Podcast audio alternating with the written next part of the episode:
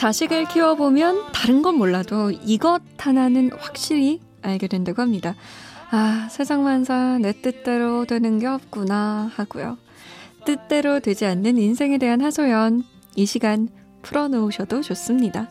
인생 어디까지 살아봤니?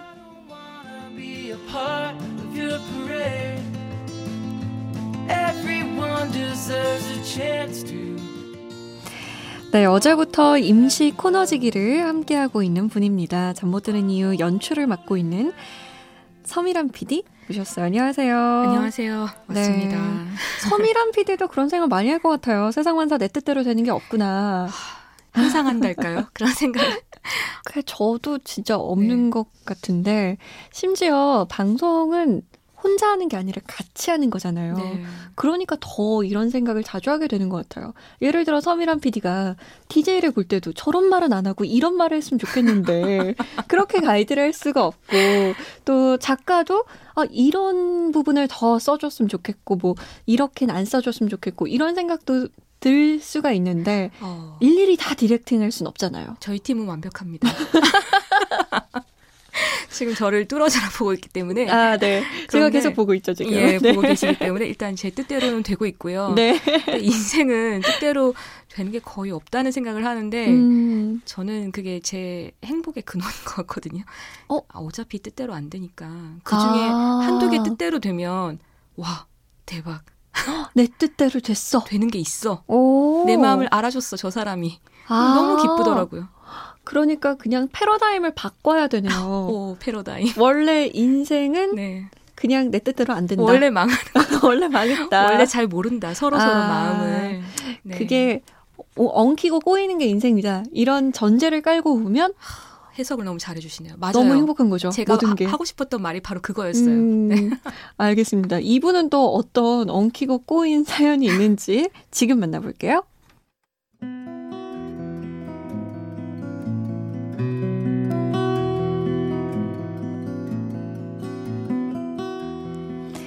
60대 중반 왕 애청자입니다. 저는 요즘 37 먹은 다 큰 딸의 연애 때문에 골머리를 앓고 있어요.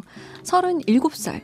이제 결혼도 해야 할 나이인 만큼 누구라도 만난다고 하면 두 팔 걷어 붙이고 도와야겠죠? 하지만 저는 딸의 연애를 결사반대하고 있습니다. 왜냐? 딸이 만나고 있는 사람이 10살 연하의 남자이기 때문이죠. 저와 아내가 고지식한 건지는 몰라도 여자 쪽도 아니고 남자 쪽에 10살 연하라니 이게 가당키는 한 일인가요? 게다가 아직 이렇다 할 직장도 없는 남자라뇨. 부모 입장에서는 당연히 반대할 수밖에 없죠. 하지만 딸은 저희 부부를 이해하지 못하겠다고 합니다. 적당히 나이 맞는 남자를 만나서 결혼하는 게 어떠니 하고 이야기를 꺼내면요. 딸은 이렇게 말합니다. 자기는 아직 결혼할 나이가 아니라고. 자기가 한 결정은 자기가 책임을 질 테니 상관하지 말라고 말이죠. 아, 이대로라면 그 어린 남자 계속 만날 것 같은데 어쩌면 좋을까요? 딸의 마음을 돌릴 수 있는 방법 정말 없을까요? 답답해서 이렇게 사연 보내봅니다. 라고.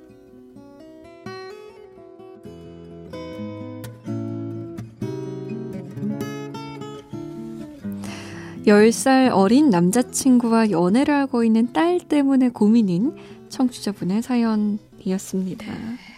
어떻게 들으셨나요? 일단 좀 매우 찔리는데요. 제가 네. 뭐 자세한 것을 밝힐 수는 없지만 네네. 10살 어, 연하의 남친이 있었어요? 아, 아닙니다. 네. 그게 아니라요.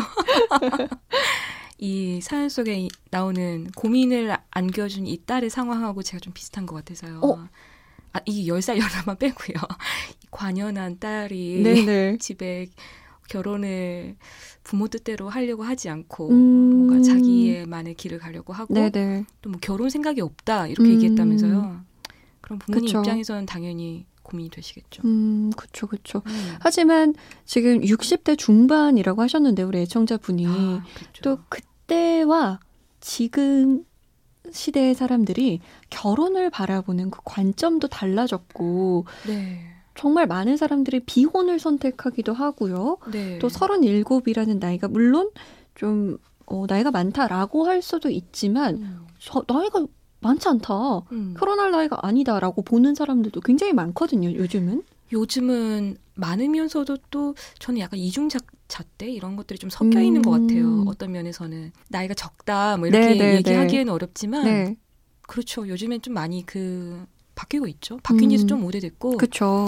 연상연하 커플도 많잖아요. 그렇죠. 네. 저는 이 여자 쪽도 아니고 남자 쪽이 10살 연하라니 가당키난 음. 일인가요? 라고 물으셔서 굉장히 요즘 많이 일어나는 일인 걸좀 많이 접하지 못하신 것 같아요. 그러니까 일단 그 치, 따님께서는 친구분들에게 친구들에게 아마 부러움을 좀 받으셨을 거예요. 아 그러니까요. 와 남자친구가 이러면서 음. 부모님은 걱정할 일이긴 하고요. 네. 네. 근데 저는 여기 읽어주신 내용 중에 네. 따님이 이런 말을 했잖아요. 자기 난 아직 결혼할 나이가 아니다. 네. 내가 한 결정은 내가 책임질 테니까 상관하지 마세요라고 얘기했대요. 어, 네네네. 네, 네. 저는 이걸 보고 아, 부모님은 마음을 단단히 먹으셔야겠다. 지금 음. 이분은 왜냐하면 딸이 보통 이렇게까지 또 얘기하기는 쉽지 않은 것 같아요. 그러니까 음. 보통 그냥 얘기를 안 하거나 그쵸. 돌려 얘기하거나 네네. 아 그냥 제가 알아서 할게요라고 어, 하거나 그쵸. 근데 뭐 마치 선언을 하듯이 이렇게 얘기를 해버렸잖아요. 네네. 따님이 강하게 나가기로 작정을 하셨습니다. 제가 음. 보기에는 그리고 큰 마음을 먹으셨어요. 네네. 지금 이 남자하고의 그 앞으로의 미래를 생각할 때 네. 같이 가야겠다 이 생각을 했거나 음. 어, 아니면은 나는 이제 내 앞으로의 미래는 음. 내가 개척해 나가겠다. 정말 음. 굳게 마음을 먹었거나 음. 뭐 그럴 것 네, 네. 같아요. 성격도 보통이 아니실 것 같고. 음. 지금 애청자분은 딸의 마음을 돌릴 수 있는 방법을 알고 싶다라고 하셨는데 음. 이런 경우에는 마음을 돌리기가 좀 어려울 것 같긴 해요. 저는 안 된다고 말씀드리고 싶어요. 그럼 절망하실까요, 부모님께서? 아마 절망을 하시겠죠. 음. 오히려 저희가 지금 드려야 할 조언은 음. 아마 따님은 마음을 안 돌리실 테니까 우리 부모님께서 따님을 좀 더 이해할 수 있는 그런 면들을 말씀드리는 게 좋을 것 같아요. 그러니까요. 근데 이제 부모님께서 그 결혼에 신경을 쓰시는 이유는 네. 내 딸이 어떤 남자랑 결혼할지 그게 걱정됐었잖아요. 그죠? 음. 어떤 남자랑 결혼을 할지 그리고 그 사람이랑 결혼해서 행복했으면 좋겠고 진짜 바라시는 게 그거라면 네네. 네. 저는 어, 그 남자 10살 연하의 그 남자친구에게 부모님께서 한번 관심을 가져보시라고 말씀을 음. 드리고 싶어요. 어떤 남자인지 한번 보고 싶지 않으실까요? 네. 보셔야 될 것 같아요. 음. 그래서 어, 그러니까 딸의 결혼이 어떻게 되든 말든 딸의 인생이다 이렇게 하시는 부모님이 계신가 하면 어, 그렇죠. 네. 못 하시는 분들도 계신데 네. 이 사연의 주인공은 절대 못 하시는 분들인 것 같아서 것 네, 그 걱정이 오히려 그 분을 만나보면 조금 내려질 수도 있고 음. 아니면 그 관심을 가지면서 그 네. 따님하고 저는 대화를 더 해볼 수도 있을 것 같아요. 그러니까요. 어, 나는 이런 점이 좀 걱정돼. 저는 그런 것도 같아요. 일단 10살 연하? 나이가 맞는 남자를 만나 이렇게 말해 버리니까 대화가 안 돼요. 어, 오히려 따님이 네. 아 그러면은 내가 알아서 할 테니까 상관하지 마. 맞아요. 무슨 이렇게, 얘기를 더 할 수 있겠어요. 네, 음. 오히려 본인이 얘기를 하지 않는 것 같으니까 그쵸. 좀 들어봐 주시면 아까 서미란 PD의 음. 말처럼 좀 다른 이야기가 나올 수도 있지 않을까요? 맞아요.